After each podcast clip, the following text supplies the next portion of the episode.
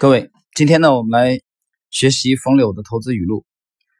呃，其实这些语录呢，都是从冯柳先生的文章，呃，与这个访谈啊、讲话当中的精华的的摘录。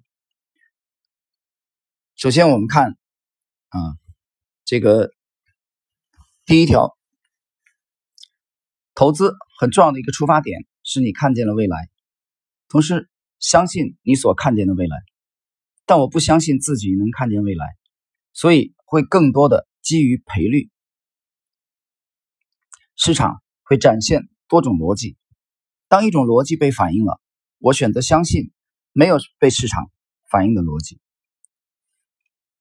第二，虽然我不想说市场永远正确这样的话，但即便它是错的，你也该假设它正确。不能和你决定命运的人。去争执、对抗、傻讲道理，是我过去读史时的体会啊。解释一下，这个也就是读历史的意思。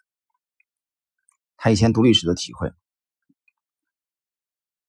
对错是由强者来裁定的，其他人只应去观察强弱的因素和其改变的契机，否则这就是政治上的幼稚与迂腐。第四，守正出奇求变，研究上的正啊，正直的正就是逻辑风格，这个要稳定，不能功利性的变来变去，但视角要灵活，这就是奇。要不停的转换转换视角去看待问题，再就是要挖掘要有挖掘变化的能力，这是超额收益的来源啊。这个守正出奇呢，是《孙子兵法》的精华之一。啊，这是为冯柳非常看重的啊。他讲这个正，就是整个这个逻辑逻辑的这个体系，这个风格啊，要稳定，不能很善变。那这个奇就是灵活的一面啊，不停的变换这个视角。变换视角其实也就是冯李的这个冯柳之前谈的这个同理心的啊这个概念，大家在前几集应该听到过。好，接下来。第五，我们挣的是角度和变化的钱，而不是纠正市场错误的钱。市场是永远正确的，关键是在其正确被反复证明后的逆向而行，一定要避开它的正确被展开的过程。啊，避开它的正确被展开的过程，这是第五。第六，我们参与市场的时候要听最强者的声音，尊重对手；跌的时候要听看空人的声音，涨的时候。听看多人的声音，这一点啊，其实到这一点，我觉得他这个其实啊，我居然解读出了趋势投资的意味啊。比如说参与市场要听强者最强者的声音，这个为趋势投资所非常非常倚重，可以说是趋势投资的信仰啊。趋势投资我们认为就是黑格尔的名言：存在即合理，对吧？我不纠结，我不探讨背后什么原因导致它上涨。这个上涨的力量，啊，推动力来源于何方？这不重要，这对我们来来来说一点都不重要。啊，那次采访的时候，我讲了很多次啊，这乐趣投资采访，我讲，我说我不关心你，我极端一点，对上市公司微观的这个基本面这块我们都可以不关心你到底是造马桶还是造芯片的，这有多大区别呢？就对趋势跟踪这一块来来讲，我们看重市场行为。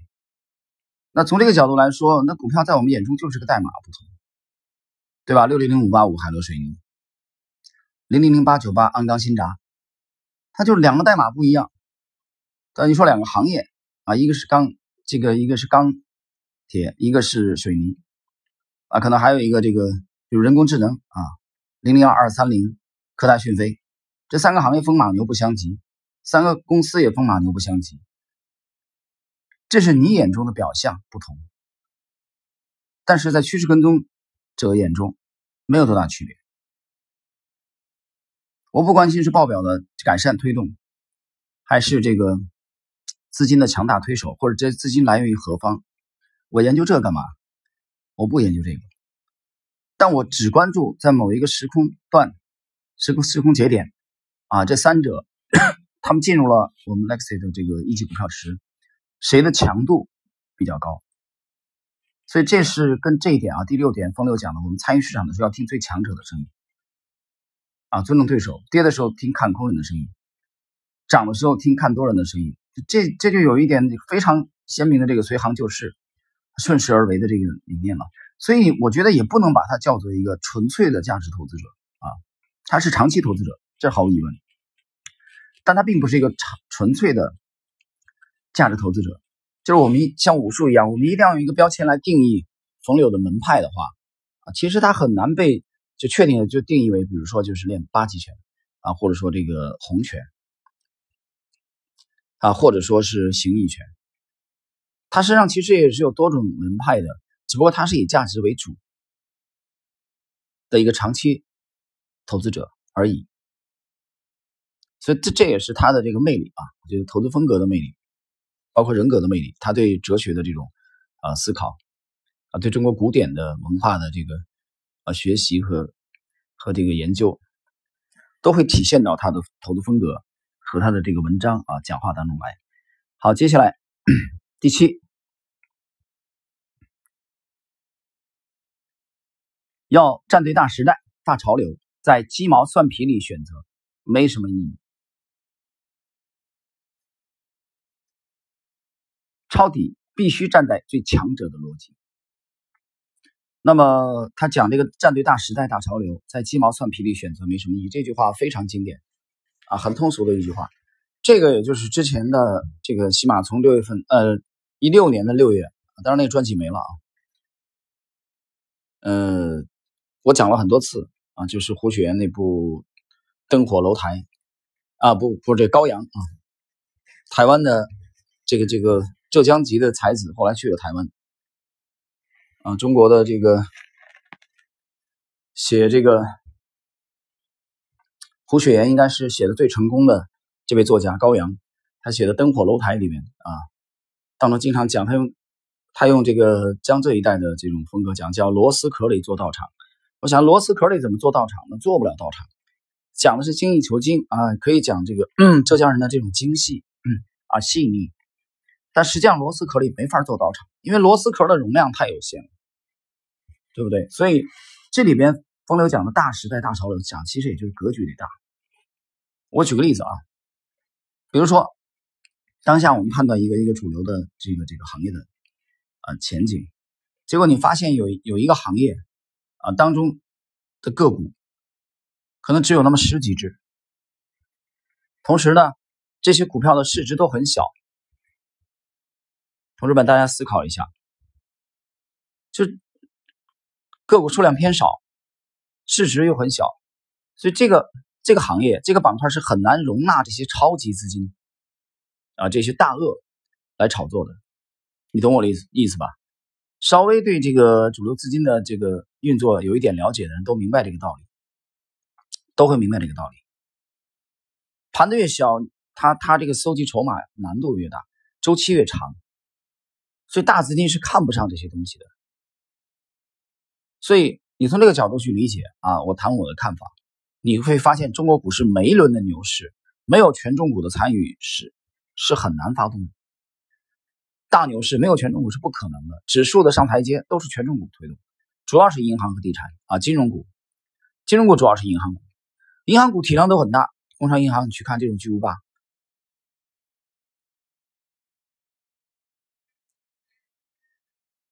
你去砸，啊，你砸一百个亿，你看在工商银行的这个分时图里边，在工商银行的 K 线图当中，这种浪花能持续多久？荡起了一点涟漪而已。为什么？因为盘子太大，流通市值总市值太大，所以它有了足够大的这个空间，给这种超级机构运作的可能。所以风流讲的这个，我觉得我们从。大格局的角度去理解，都在鸡毛蒜皮里选择没有什么意义啊，这个很重要。好，第七，我并不希望大家像我一样，因为我是散户出身啊，他并不讳言这一点，他是散户出身。散户做研究的结果往往是靠碰运气，你以为研究对了，其实赚的是运气的钱，运气不好就会很惨，因为散户的研究大多很片面，并且容易陷入偏见。所以我自己不怎么做研究。啊，冯柳这一段讲的很很谦虚啊，他讲的很谦虚，说散户的研究比较偏执偏见。这个偏见其实佛教里面讲了，其实也就是我执啊，执执行的执。如何去破破除这个我执，挺难，其实不容易。所以他说他自己不太做研究。呃，到了这个高毅资产以后，他他有研究员嘛，对吧？他们团队的这种集体的决策。第八，散户有天然的信息劣势。所以更适合在消费品、医药和零售等行业投资，啊，这是他个人的观点啊。他自己曾经在消费股上大赚特赚，在加盟这个高毅资产之前啊，作为个人投资者的时候，包括在医药股，包括在这个酒类的酿酒的股票当中。第九，我喜欢做关注度很高的股票，因为关注度高，我能知道大家在想什么；对于关注度低的票，我不知道大家在想什么。因而无从进行抉择选择。历史上，我自以为是的研究基本都是错的，选择则基本都是对的。所以你看，你看这这一点啊，第九，这里边我又看到了一个趋势投资的这种风格啊，这跟价值投资完全不一样。你看，你去看那些价值投资的这些大佬们，他们何时曾经重仓去买当时的热门的股票？没有啊，他们买的都是当时冷门的啊，比如说这个美国传奇的价值投资的基金经理人约翰涅夫。啊，你不说约翰涅夫吧？你找任何一个左侧交易者，他都不会去买当时很热门的股票。当时很热门的股票会停留在左侧吗？你想这个道理，会吗？也就是什么叫停留在左侧？就是不断的下跌、不断的创新低的股票停留在左侧，没错吧？那一个不断创新低的、不断下跌的股票，它会是当时热门的股票吗？这逻辑上都是不通的吗？为什么？因为人性都是追涨杀跌的。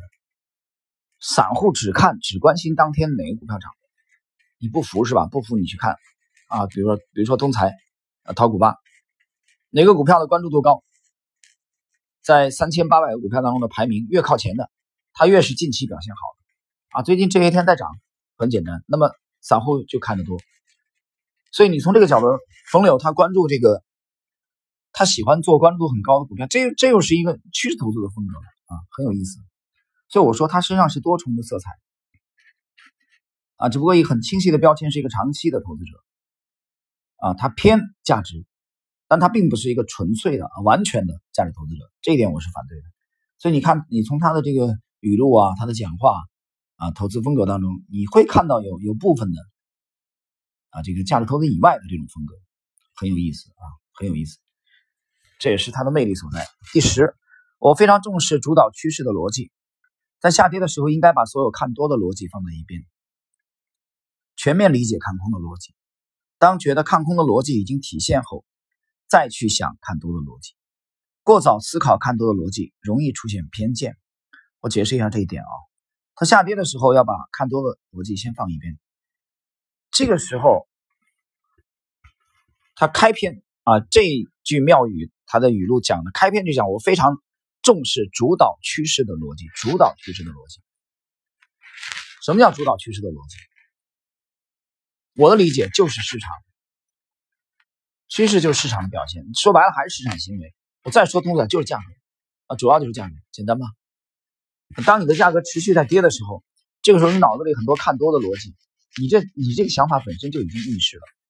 所以风柳说，这个时候你把看多的逻辑丢一边去。当觉得看空的逻辑已经体现后啊，这话讲的很隐晦，我来帮他翻译一下，什么叫体现后？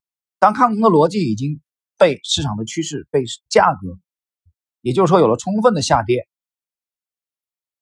之后，你再去想看多的逻辑，过早思考看多的逻辑，容易出现偏见。就当股价还在不断创新低的时候，你脑子里想的是啊，怎么去看多？这是有问题的，容易出现偏见啊！这是第十句妙语。我们看第十一，要界定好是战略性还是战术性投资。战略性就买热点龙头，买龙头，买大家最想要的好公司，贵一点都可以啊！这一点他不纠结啊。冯柳冯柳的整个风格里边，这个不纠结啊，这个标签我觉得很鲜明的。他说了，贵点都行。啊，你别那么纠结，你三十八块、三十五块，在他看来区别不大。那么战术性就是买冷门博弈打法，捡大家暂时不要但基本面并不差的公司。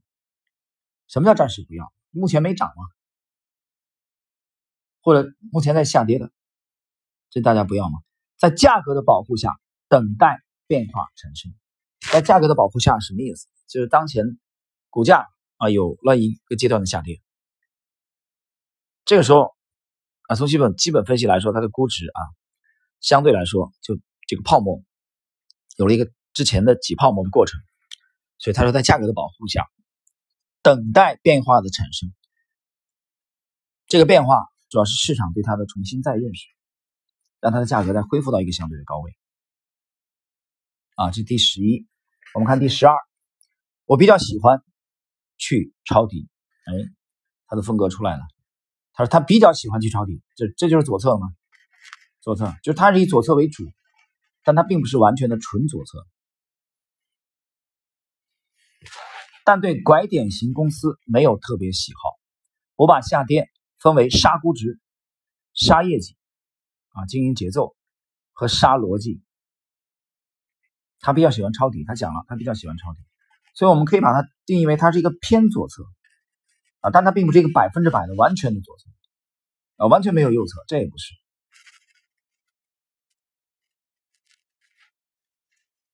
好，这是啊，我们今天跟大家分享了冯柳的这个投资语录的。啊，第一部分的内容，我们大概可能分那么呃两三期的呃篇幅来介绍他的投资语录。最近这个阶段啊，我们这个系列呢会持续的呃去给大家介绍冯柳的投资思想啊，他对他的投资观，他对投资的理解，呃，希望对大家的投资能有一定的帮助。好了，那么今天我们这一集内容啊，冯柳的这个投资语录的第一集就到这里。